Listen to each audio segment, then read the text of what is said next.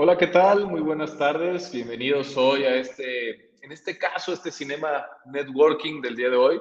Pues tenemos a, dos invitadas muy especiales que nos van a compartir una charla sobre la prevención de la violencia digital. Eh, es muy importante para nosotros como comunidad en cinema poder tener estos momentos de, capacitación, de reflexión, en los cuales nosotros como comunidad y todas las personas que interactúan y que nos visiten en cinema eh, administrativos, docentes, invitados, pues conozcan y sepan que, que, tenemos una serie de actividades que le llamamos sesiones de modelo de equidad, en los cuales estamos haciendo un esfuerzo como universidad para poder generar estas condiciones que erradiquen la violencia dentro de nuestras instalaciones, dentro de nuestra comunidad.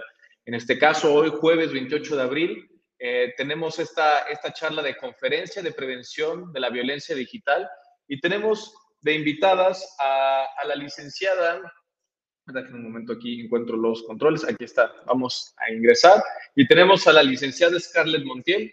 Hola, licenciada Scarlett. Hola, muy buenas tardes.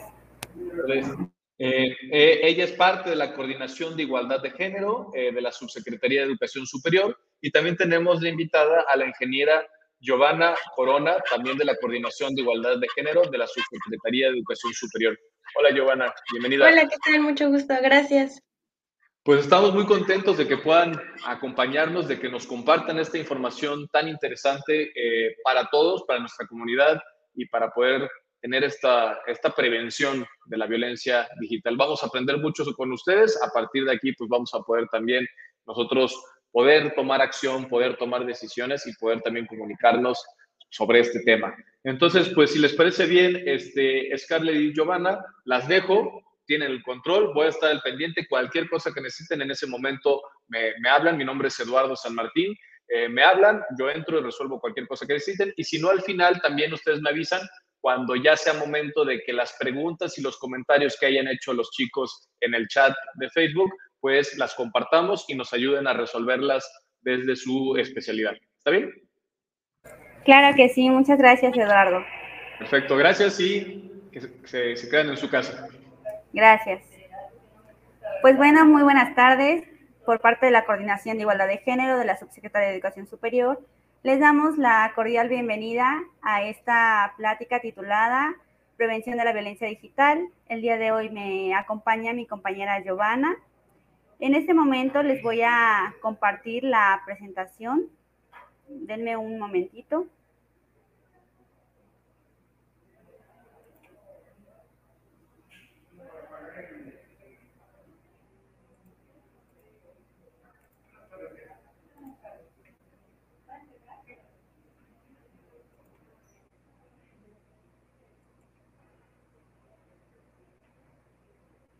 Este tema es muy importante debido a que tras toda esta pandemia hemos estado percatándonos de muchas situaciones que estamos viviendo y que antes no nombrábamos.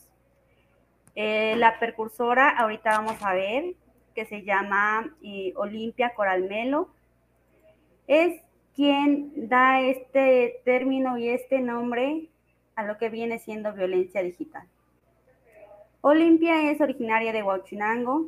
Ella pasó por una situación de violencia de género, como ya muchas personas me imagino tendrán conocimiento, y si no les comentamos de manera breve un poquito de la historia de Olimpia.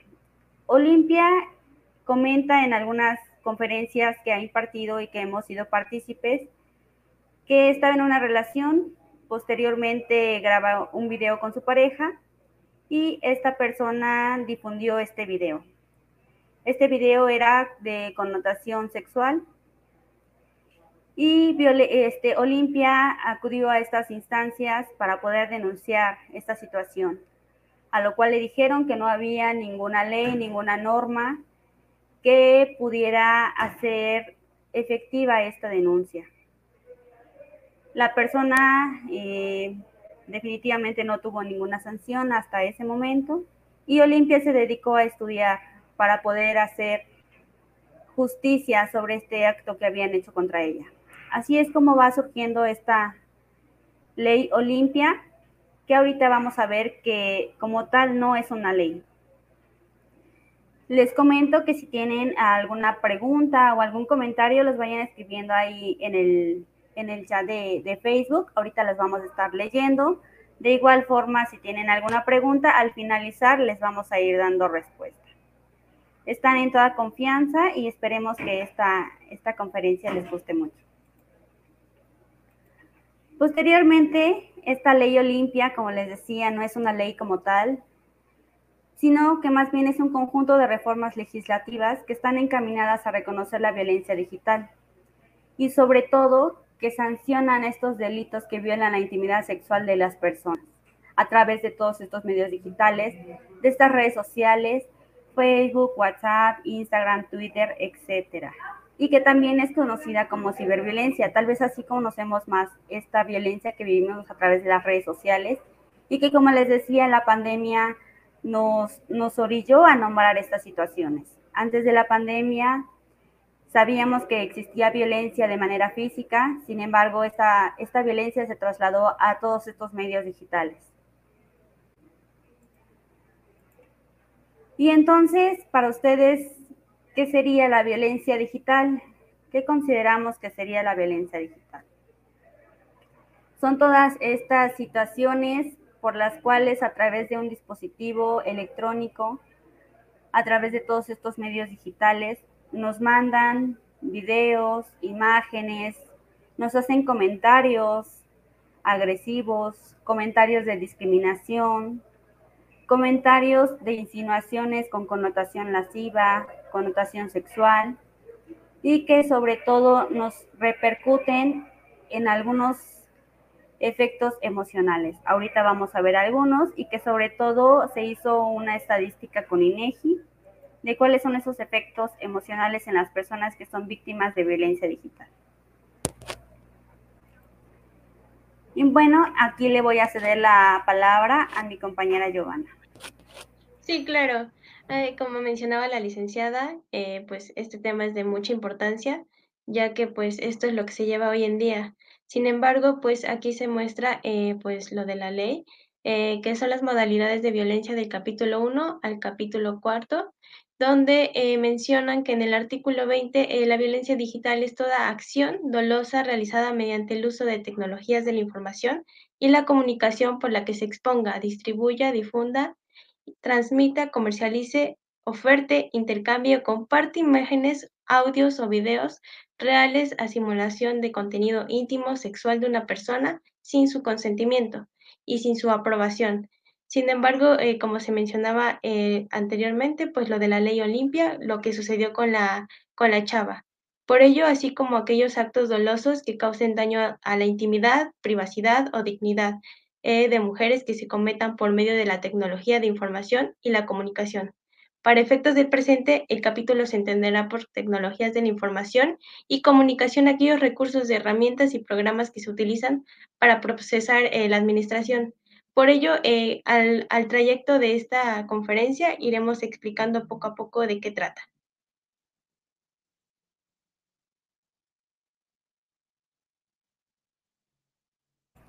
Cabe mencionar que esta violencia digital se, se, identifica de distintas formas. Para esto, el Politécnico Nacional emitió el violentómetro. El violentómetro tiene eh, mucha relación acerca de cómo va incrementando la violencia en cualquier tipo de relación, ya sea de amistad, familiar, de noviazgo, laboral, y que justo Olimpia, junto con el Frente Nacional para la Sororidad, crearon este violentómetro digital, que es parecido al violentómetro que emitió el, el Politécnico. El violentómetro digital nos dice que la violencia digital empieza desde esta exclusión virtual, desde estos grupos que hacemos entre compañeros, entre amigos o amigas, y que empiezan a hacerlos y nos empiezan a dejar a un lado. Es decir, no nos integran en esos grupos, empiezan a excluirnos de las redes sociales y que posteriormente pueden incrementar con insultos electrónicos ya sea que cuando publiquemos alguna información empiezan a insultarnos, eres una tonta, eres un tonto, eres egoísta y empiezan a ponernos algunos apodos que se considera acoso cibernético. Posteriormente podemos encontrar dentro de esta violencia digital la violación de datos personales, es decir, se meten a nuestros perfiles y empiezan a robar nuestra información con fines ya sea lucrativos o no lucrativos. El acecho o el stalking es aquella situación en donde una persona, y quiero, quiero pensar que la mayoría de las personas que estamos aquí lo hemos hecho, solo que no nos hemos dado cuenta de esto, cuando empezamos a stalkear a la persona, ya sea que nos gusta, que nos llama la atención o que queremos conocer algo más sobre esa persona, nos dirigimos a su perfil de Facebook, a su perfil de WhatsApp, a su perfil de Instagram, al perfil de cualquier red social y ahí es donde empezamos a stalkear a la persona. Esto es violencia digital. Lamento informarles si es que lo estamos haciendo para que tomemos precaución y no lo continuemos repitiendo. También tenemos el hostigamiento virtual. Si bien aquí me gustaría hacer una aclaración, acoso y hostigamiento son términos y definiciones distintas. El acoso sucede entre pares, es decir, entre compañeros, entre compañeras, entre personal directivo, entre personal docente. Y el hostigamiento tiene un nivel de jerarquía, es decir, de un docente a una estudiante, de una secretaria a un empleado o empleada, de un jefe o jefa a algún empleado o empleada. Y este hostigamiento virtual se ha dado mucho en, en esta parte de la pandemia, donde docentes a través de las redes sociales, a través de correos, empiezan a escribirle a estudiantes con la finalidad de tener relaciones sexuales, de tener una cita, de conocerlas en manera distinta a la que se conoce como académica. Ese hostigamiento virtual también es violencia digital. También podemos ser víctimas de suplantación virtual cuando alguien usa nuestros datos con fines lucrativos y no lucrativos. Ya se metió a nuestro perfil, ya conoce todo de nosotros y de nosotras y empieza a utilizar esto con otros fines, con otras circunstancias que nos pueden llegar a afectar nuestra dignidad como personas y como seres humanos. De ahí tenemos la difamación virtual, cuando empiezan a decir mentiras de nuestra persona, de lo que hacemos, de lo que estamos en esos momentos trabajando o estudiando. De ahí nos encontramos con la ciberpersecución, que no solamente nos encontraron en Facebook y le dijimos a esa persona, sabes qué, no quiero saber nada de ti, no me molestes. Posteriormente nos sigue en otras redes sociales. Posteriormente ya sabe nuestro número de teléfono. Posteriormente ya, nos, ya no se queda en lo digital, sino se va a lo presencial donde ya sabe, sabe dónde trabajamos, dónde estudiamos y nos visita ya sea hasta nuestro hogar. De ahí tenemos la sextorsión. Esta sextorsión es muy similar a cuando nos, nos han hablado eh, por teléfono algunas personas y nos dicen, ¿sabes qué? Si no me depositas tal cantidad de dinero, no te entrego a tu familiar. Tu familiar está secuestrado, tu familiar esto, tu familiar el otro y así es una extorsión. La extorsión tiene que ver más con que compartan imágenes de nosotros y de nosotras con contenido sexual íntimo. Que nos extorsionen. Si no regresas conmigo, comparto esta imagen, esta foto que nos tomamos tal día. Si no este, accedes a lo que te estoy solicitando, comparto tu, tu imagen o tu foto o tu video, lo que pasó con Olimpia.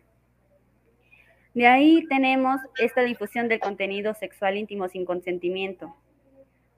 Y posteriormente la trata virtual de personas, donde nuestras imágenes la venden a páginas, ya sea para contenido pornográfico, ya sea para contenido este, de alguna publicidad sobre algún producto.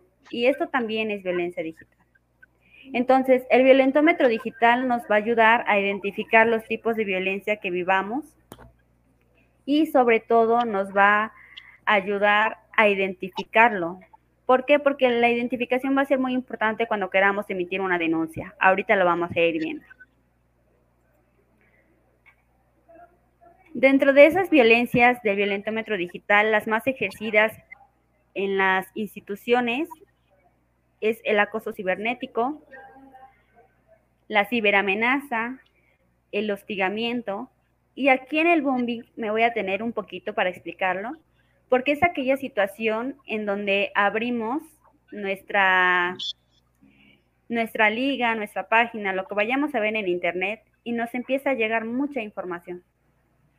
No sé si a ustedes les ha pasado que les llega una liga y la quieren abrir y les llega otra liga y la quieren abrir y les llega otra liga. Ese es el booming, donde nos llegan estos conjuntos de algoritmos con la finalidad de ponernos ya sea algún este, virus a nuestra computadora o a nuestro dispositivo. El grooming es aquella situación donde personas adultas se hacen pasar por personas menores de edad, es decir, fingen ser niñas, niños o adolescentes con la finalidad de obtener algo a cambio. Y el sexting son aquellos eh, mensajes que se utilizan, ya lo veíamos anteriormente en el violentómetro, con la finalidad de compartir el contenido sexual. Son parte de los famosos packs que hemos escuchado muchas veces.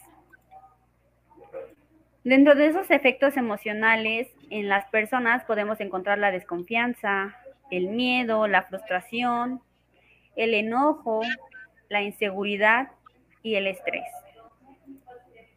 De acuerdo al Instituto Nacional de Geografía e Historia, por MOSIVA 2019, realizaron una encuesta sobre ciberacoso durante los últimos 12 meses por sexo y estos fueron en los que tenemos aquí en pantalla los efectos emocionales. Y podemos observar que de color como marroncito, quienes sufren más efectos emocionales son las mujeres. Y que justamente quienes denuncian más son las mujeres. No digo que no haya situaciones de violencia digital con hombres, sí lo hay, aquí lo estamos viendo. Sin embargo, podemos presenciar que ocurre más hacia mujeres que hacia, hacia varones. Entonces, hombres también son propensos a ser víctimas de violencia digital y puede que tal vez no se hayan dado cuenta de eso, pero ahora ya lo, ya lo estamos haciendo visible y notable. Y bueno, les dejo a mi compañera Giovanna. Bueno, aquí en este caso, como lo mencionaba eh, la licenciada, eh, sufres violencia digital cuando te mandan mensajes ofensivos, incómodos o amenazantes de manera reiterada sin tu consentimiento. Cuando te están llegando mensajes y mensajes eh, sin que tú estés tratando a esa persona y te está hostigando y te está provocando pues esos daños que mencionaba. Por ello, como segundo acto, también es cuando roban tu identidad digital con fines lucrativos, sexuales o de entretenimiento cuando publican eh, tus imágenes en otras situaciones, en otras redes, o cuando, no sé si han eh, visto, cuando eh, toman tu imagen y ya están creando otro perfil de red social. Y ahí es cuando se están robando tu identidad y pues tomando tu imagen. Como tercer acto es cuando violan tu privacidad y comparten videos o fotos de tu intimidad sin tu consentimiento. Aquí es la situación más frecuente que se da, ya que pues hoy en día los jóvenes, como lo mencionaba la licenciada, eh, comparten los, eh, los tales pack donde pues ellos lo hacen pues con fin de pues tener imágenes entre ellos dos. Al terminar la relación, eh, pues ya esas imágenes se quedan con ellos y posteriormente eh, ya la andan compartiendo con amigos, con grupos y esto se da pues, eh, pues en las redes sociales donde ya todo se queda guardado y almacenado. Por consiguiente, como cuarto punto es cuando usan los datos personales para promocionar contenido pornográfico o fomentar la trata de personas en Internet. Esto se demuestra cuando pues y de igual forma eh, ocupan tus imágenes, las publican y pues ya te están tratando de como cierta forma de vender por tus por tu identidad. ¿Le puede pasar, por favor?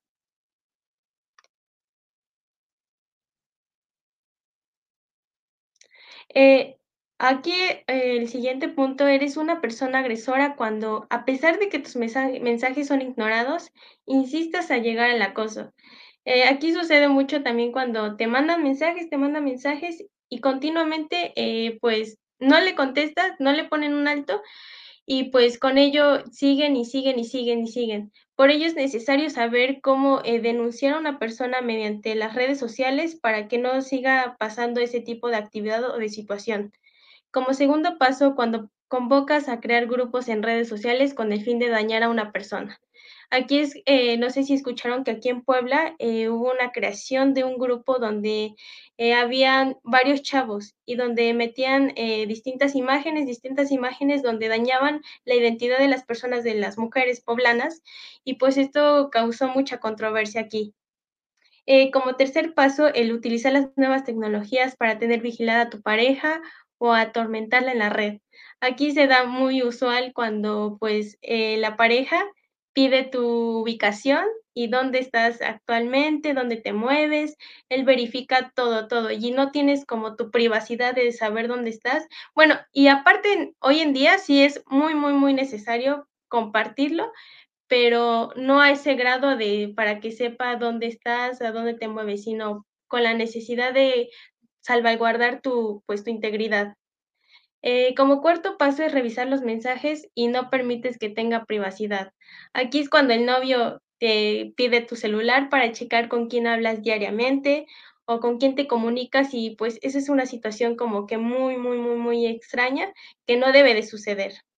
Eh, como quinto paso es cuando compartes contenidos privados de una persona sin tu consentimiento. Aquí es cuando pues tienes ciertas imágenes y sin querer a veces eh, las nubes y todo eso guardan información que pues ya se la quedan completamente y posteriormente existe el hackeo donde pues ya tienen tu información y esta puede ser pues eh, diversificada en distintas redes sociales. Por ello hay que tener mucho cuidado en qué, en qué imágenes, qué contenido tienes en tu, en tu aparato que ocupas diariamente.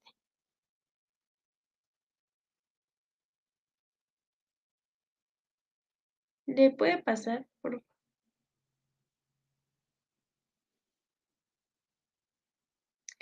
Aquí eh, sucede que eres cómplice cuando culpas a las personas por el contenido íntimo que publican sin tu consentimiento. Aquí sucede muy usual cuando pues las, las personas eh, pues como culpan eh, pues todo ese contenido que está pues siendo publicado sin tu consentimiento. Entonces aquí no actúas y pues estás dándole seguimiento a ese tipo de situación. Como segundo paso, te burlas del acoso que están sufriendo otra persona. Aquí es muy fundamental, ya que eh, lo más eh, problemático que puede suceder es que tú seas un, que veas y no, no ayudes a esa persona a, que esa problemática se le quite.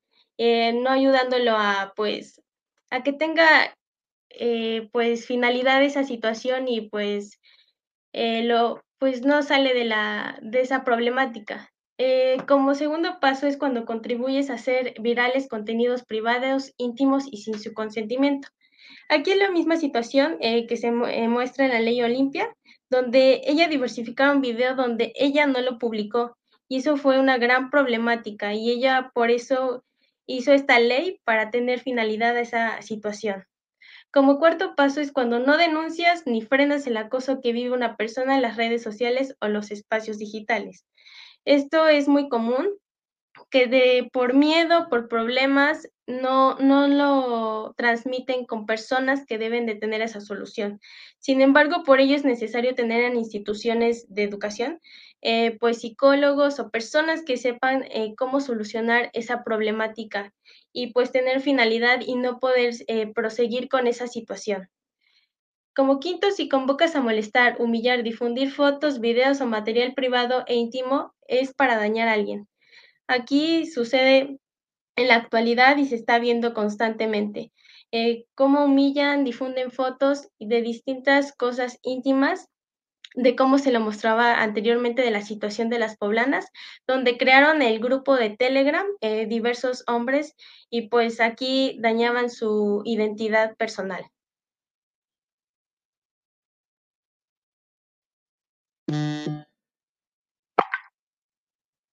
Bueno, por ello existe eh, sanciones donde es el título séptimo bis del delito contra la indemnidad de privacidad de la información sexual del capítulo 2, eh, donde la violación de la intimidad sexual es eh, donde te protege, donde el Código Penal Federal contemplará una pena de 3 a 6 años de prisión para quien cometa violencia digital y una, una multa de 500 mil unidades de medida y actualización. Es decir, más de 89 mil pesos. Este es el Código Penal Federal y creo que es un factor muy, muy importante para que lo tengan en mente y pues tener esa presente esa ley y esa sanción de normatividad para pues no, para poder ayudar si se presenta una situación y pues tener la solución y también tener en mente que si tú eres uno de esos agresores, lo que puede llegar a ocasionar. Eh, también el artículo 199 eh, comenta que el mínimo y el máximo de la pena se aumentará hasta en una mitad, donde el primero cuando el delito sea cometido por el cónyuge, concubinario o por cualquier persona con la víctima tenga o haya tenido una relación sentimental, afectiva o de confianza. Aquí es cuando, pues, se lo mencionaba anteriormente, donde están, pues, la relación sentimental y, pues, donde suceden distintas agresiones. Como segundo es cuando el delito eh, se ha sometido por un servidor público en ejercicio de sus funciones. Aquí puede ser eh, cuando, no sé, un policía o algo así actúe de manera eh, problemática a tu identidad, a tu persona y pues esto puede ejercer. como tercer capítulo, cuando se cometa contra una persona que no pueda comprender el significativo del hecho o tenga capacidad para resistirlo. Como cuarto, cuando se obtenga algún tipo de beneficio no lucrativo. Eh, como quinto, cuando se haga un con fines de lucro. Y como sexto, es la consecuencia de los efectos o impactos del delito de la víctima atenta contra su integridad o contra de su propia vida.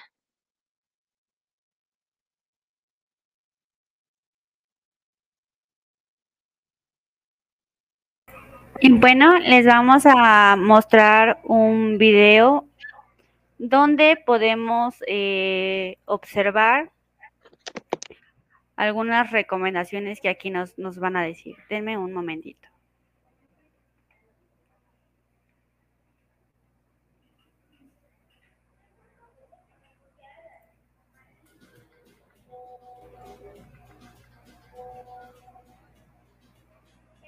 Sí, mira la foto que me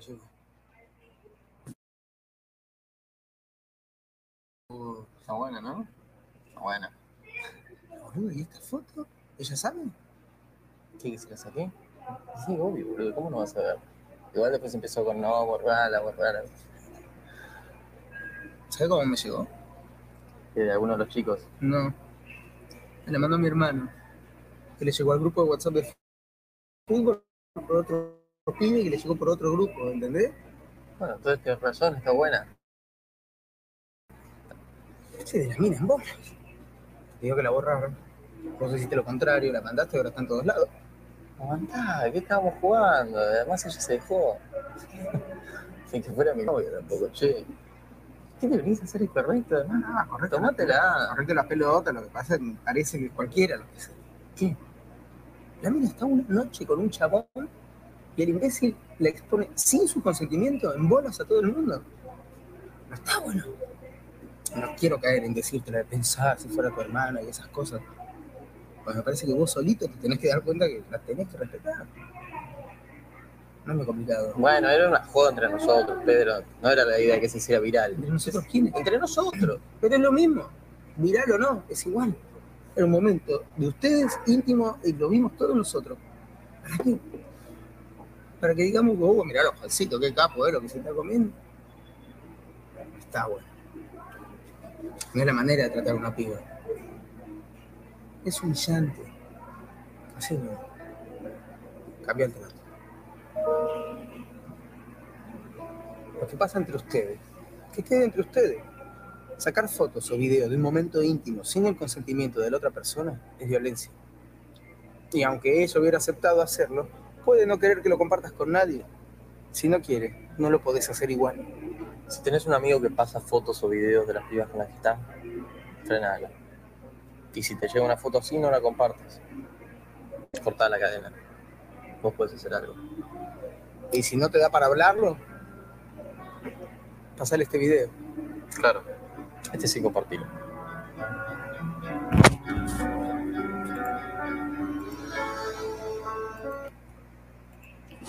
Y bueno, me gustaría que en los comentarios nos vayan poniendo qué les pareció este video, porque justamente son situaciones que llegan a pasar y son muy cotidianas. Digo muy cotidianas entre jóvenes y que sobre todo decimos, no pasa nada, tú pásame el pack y todo va a estar bien. No lo voy a compartir con nadie. Pero ese no lo voy a compartir con nadie, ya lo está compartiendo. Desgraciadamente no podemos confiar en todas las personas. Y sobre todo si la otra persona no sabe que estamos compartiendo, ya sea su video o alguna imagen que, que nos haya pasado. Entonces tengamos cuidado, compañeros y compañeras, porque pues ya vimos las sanciones que podemos, que podemos tener. Y bueno, ¿cómo podemos prevenir las situaciones? En primer lugar, hay que cambiar las contraseñas de todas estas redes sociales que tengamos muy frecuentemente. Muchas veces en algunas conferencias que tenemos presenciales les, les pido de favor que levanten la mano quienes han cambiado su contraseña esta última semana. De esas muchas personas que están presentes, solamente una levanta la mano. ¿Por qué? Porque no estamos acostumbrados ni acostumbradas a cambiar las, contraseñas de todas las redes sociales que tenemos. Y que sobre todo ese es un factor por el cual podemos ser víctimas de esta violencia digital. Otro muy, punto muy importante es que hay que tratar de eliminar de nuestras redes sociales a las personas que no conozcamos. Muchas ocasiones, por tener más seguidores, más amistades, aceptamos a las personas sin saber quiénes son. También hay que borrar las imágenes que tengamos en la nube y ponerles eh, los candados a estas redes sociales, si es que las queremos tener en la nube. Hay que hacer una agenda de contactos y amistades y que sobre todo las cambiemos a públicas también para poder resguardar su privacidad. Hay que ponerlas en privado.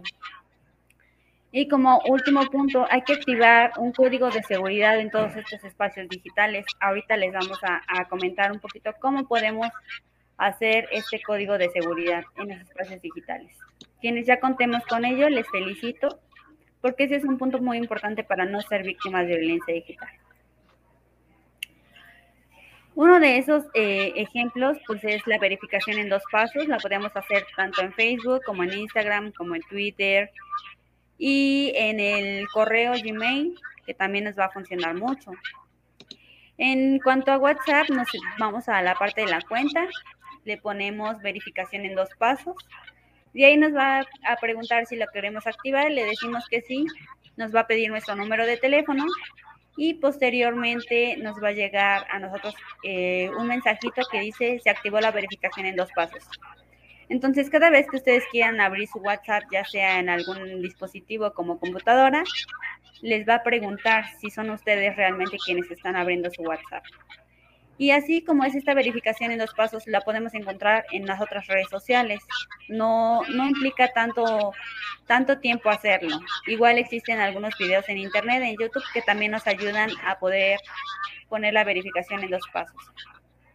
Y aquí tengo un loguito que se llama Google Family Link, que nos ayuda a proteger lo que visibilizan niñas, niños y adolescentes. Es una aplicación que ustedes pueden vincular a su correo Gmail y todo lo que quieran descargar les va a llegar un mensaje directamente a ustedes diciendo tal dispositivo quiere descargar esta aplicación. De ustedes depende el aceptarlo o no aceptarlo para que se pueda generar la descarga. Si ustedes dicen que no, no, no se descarga, pero si ustedes aceptan, se descarga inmediatamente en el dispositivo donde quieren descargarlo niñas, niños y adolescentes. Es una aplicación que funciona y es muy efectiva porque todo lo que, lo que visualicen, ustedes van a tener el contacto para poder observar todo, toda esta situación con niños, niñas y adolescentes. Y que sobre todo podemos prevenir que no sean pues víctimas del grooming, que es lo que les decía, que personas se hagan pasar por menores de edad con la finalidad de obtener alguna información. Y bueno, ¿qué podemos hacer si, si somos víctimas de violencia digital, si a través de todas estas, eh, toda esta información que ya les hemos proporcionado, ustedes dicen, sabes que yo fui víctima o yo soy víctima de violencia digital? En primer lugar, hay que identificar la clase de violencia que estamos viviendo, por eso el violentómetro digital que les mostrábamos al inicio. Hay que guardar toda la evidencia Es decir, los links, los screenshots, los audios, los mensajes o cualquier información que nos ayude a tener pruebas de que somos víctimas de violencia digital. Y sobre todo hay que mantenernos alerta de esta ciberseguridad, lo que les decía, la protección de todas las redes sociales. Un ejercicio muy, muy significativo que a, a mí me gusta mucho aplicar es preguntarles cuántas amistades tenemos en Facebook. Como ejemplo, si tenemos 500 amistades, de esas 500 amistades, ¿a quiénes conozco realmente? No, pues conozco a 100 amistades. Yo les invitaría a que borráramos esas otras 400 amistades que no conocemos. Porque dentro de esas 400 amistades hay un alto porcentaje de que alguna de ellas pueda robarnos nuestra identidad, pueda robarse nuestras fotos, pueda suplantar nuestra identidad y obviamente seamos víctimas de violencia digital. Otro punto muy importante es evitar acceder a ciberchantajes y a esta extorsión que les comentábamos en el violentómetro digital. Comúnmente pues lo hacen para seguir esta cadena de acceso a las personas que están siendo personas agresoras. Y si somos víctimas de violencia digital, esta recomendación es, es de Olimpia.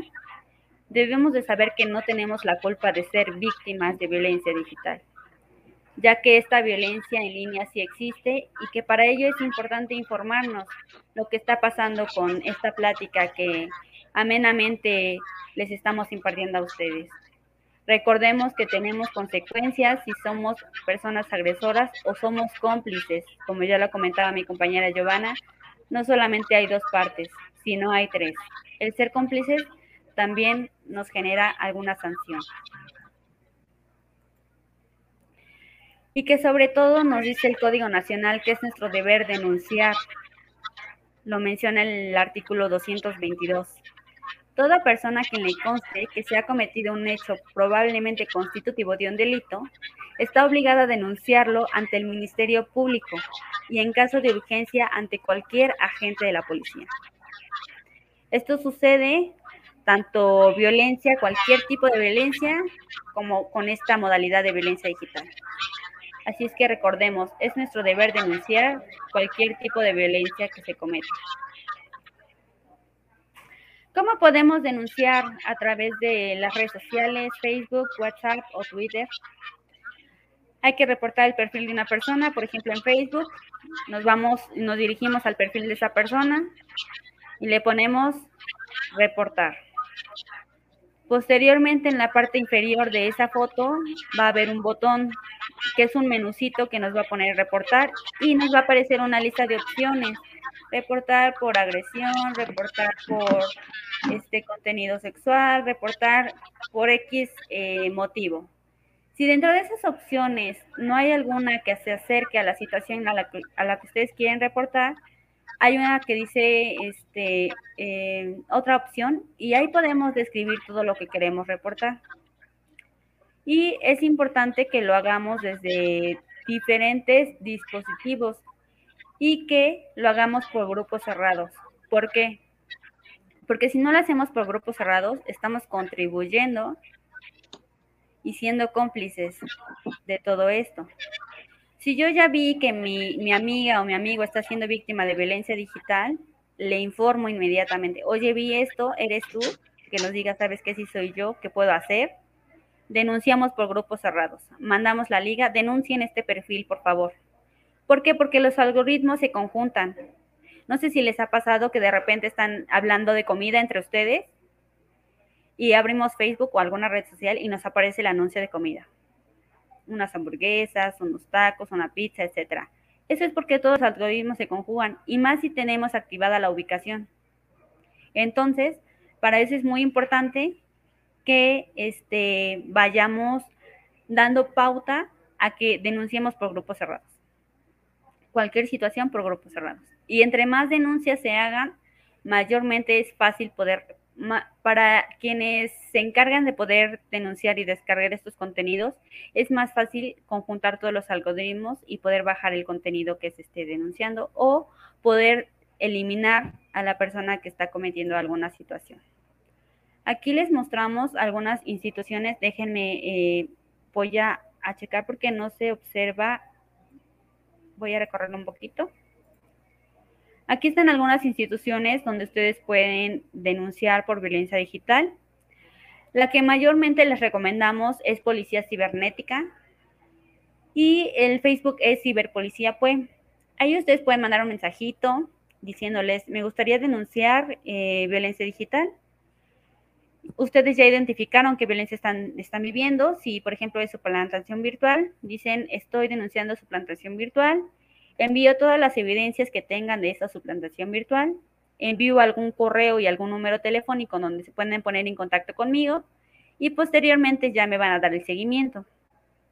También está el Consejo Ciudadano de, de Seguridad y Justicia del Estado de Puebla, la Fiscalía General del Estado de Puebla, el Centro de Justicia para las Mujeres y la Secretaría para la Igualdad Sustantiva de Género, sobre todo en el Departamento de Atención a la Violencia hacia las Mujeres. Ciberpolicía este, atiende de manera inmediata, Consejo Ciudadano y Fiscalía General del Estado tienen también su propio procedimiento, Centro de Justicia para las Mujeres, de igual forma, cada instancia que está aquí en la pantalla tiene un proceso, entonces por ello es primordial llamar, informarnos qué requisitos necesitan, qué información necesitan para poderle dar el seguimiento. Y es muy importante, les recuerdo esta frase, si son víctimas de violencia digital, recuerden que ustedes no tienen la culpa, no tengan miedo a denunciar, porque en muchas ocasiones cuando no denunciamos, permitimos que esas personas que están siendo agresoras continúen haciéndolo a otras personas. Entonces, aquí podemos observar los números de teléfono donde pueden denunciar, los contactos y que sobre todo este, nos van a dar esta atención. Y bueno, si tienen alguna otra eh, duda, alguna otra información o necesitan algún material, con mucho gusto se los podemos proporcionar. Aquí está el contacto de la Coordinación de Igualdad de Género de esta Subsecretaría de Educación Superior. Y si gustan asistir de manera presencial, nos pueden encontrar en el edificio norte, segundo piso del CIS de Angelópolis. Aquí nos encontramos, con mucho gusto les podemos recibir y ayudar a, a poderles dar el seguimiento si necesitan alguna información. Y bueno, ahorita sí abrimos como la sesión de preguntas y respuestas. Si tienen algún comentario, con mucho gusto les, les vamos a estar aquí leyendo.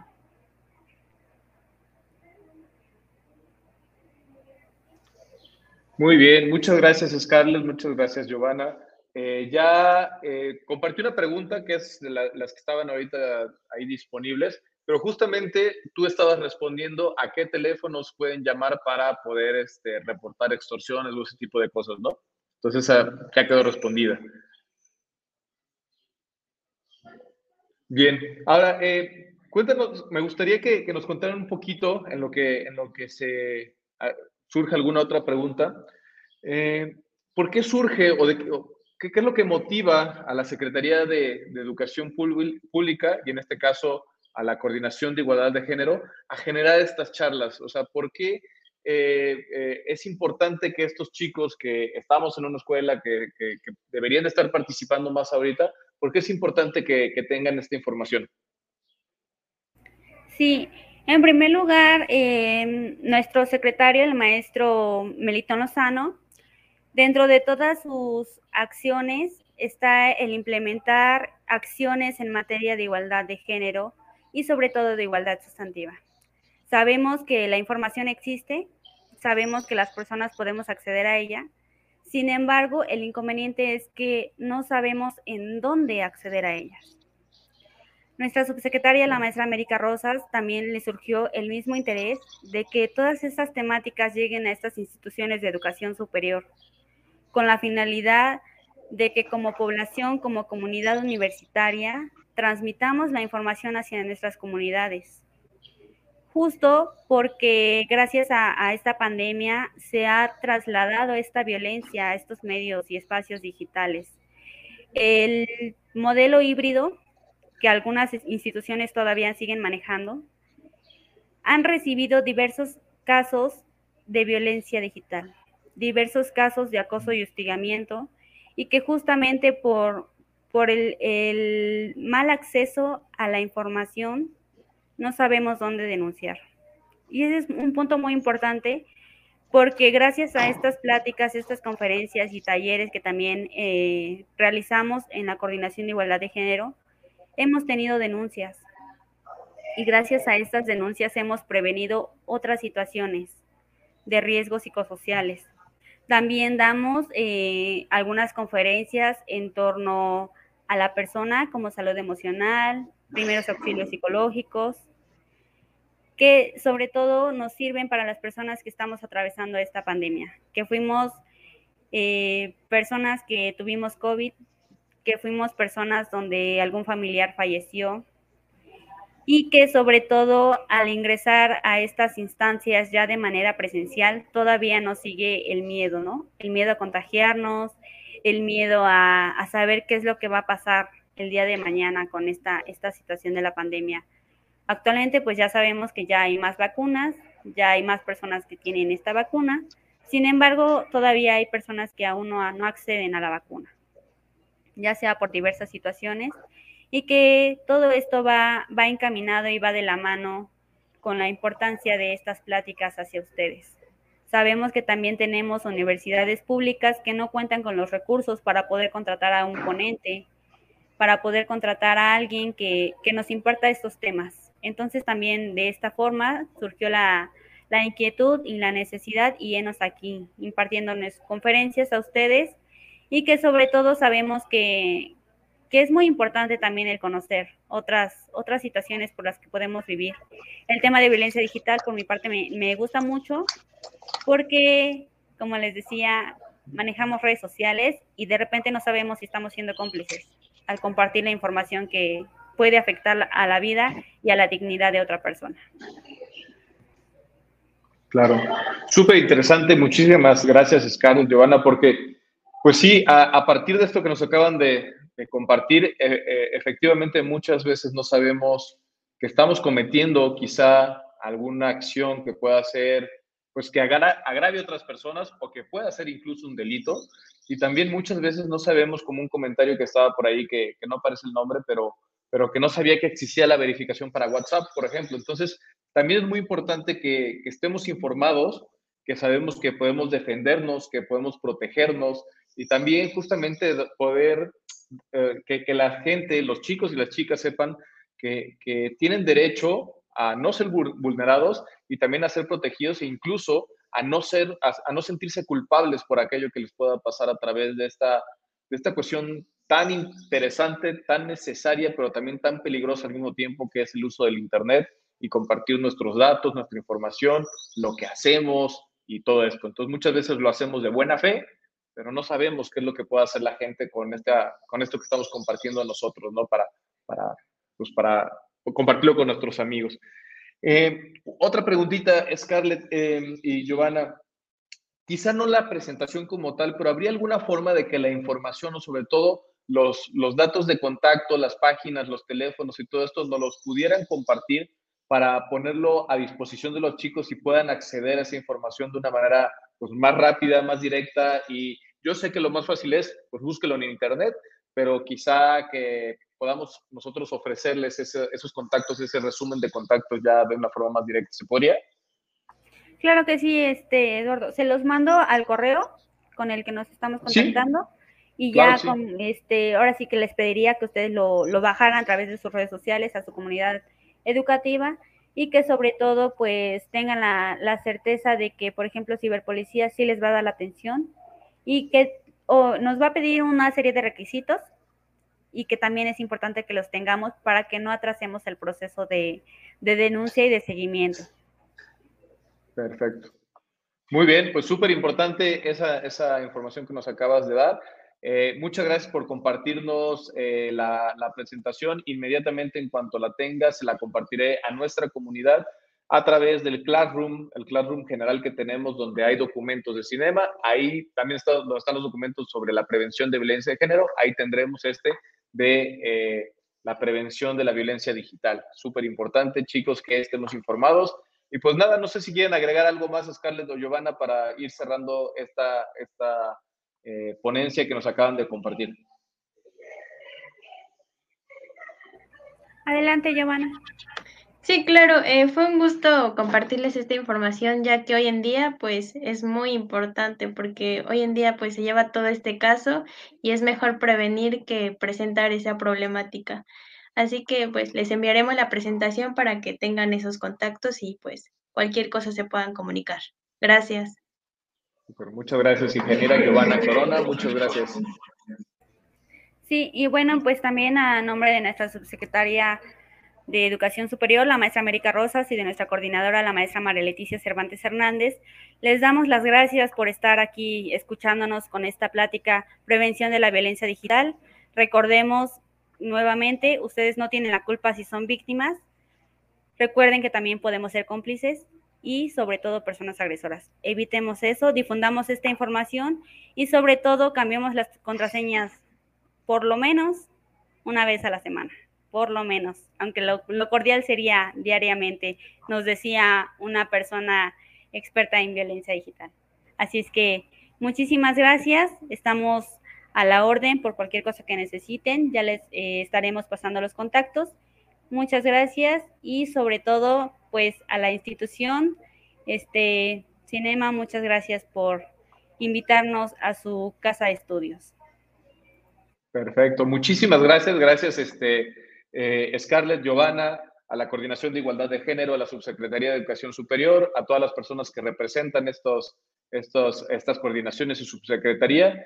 Y eh, pues nada, también eh, todas las, tengan la seguridad que muchos de los chicos que están en la escuela, que son egresados, que son docentes, administrativos y estudiantes, evidentemente, muchos ven estas charlas una vez que han quedado grabadas y guardadas en Facebook, las ven posteriormente y vamos a tener entonces disponible esta charla para que la puedan checar en cualquier momento y podamos pues reproducir y ampliar esta información. Muchísimas gracias por todo, por su tiempo, a los chicos que estuvieron presentes y participando en vivo. Pues nada, muchas gracias y el próximo jueves no tenemos charla porque cae jueves 5 de mayo, pero el jueves que sigue tenemos una charla eh, muy interesante sobre eh, la promoción y el apoyo a la producción y a la difusión cinematográfica con Vaticine. Entonces, por favor, acompáñenos y pues gracias. Hasta luego. Muchas gracias. Buena tarde.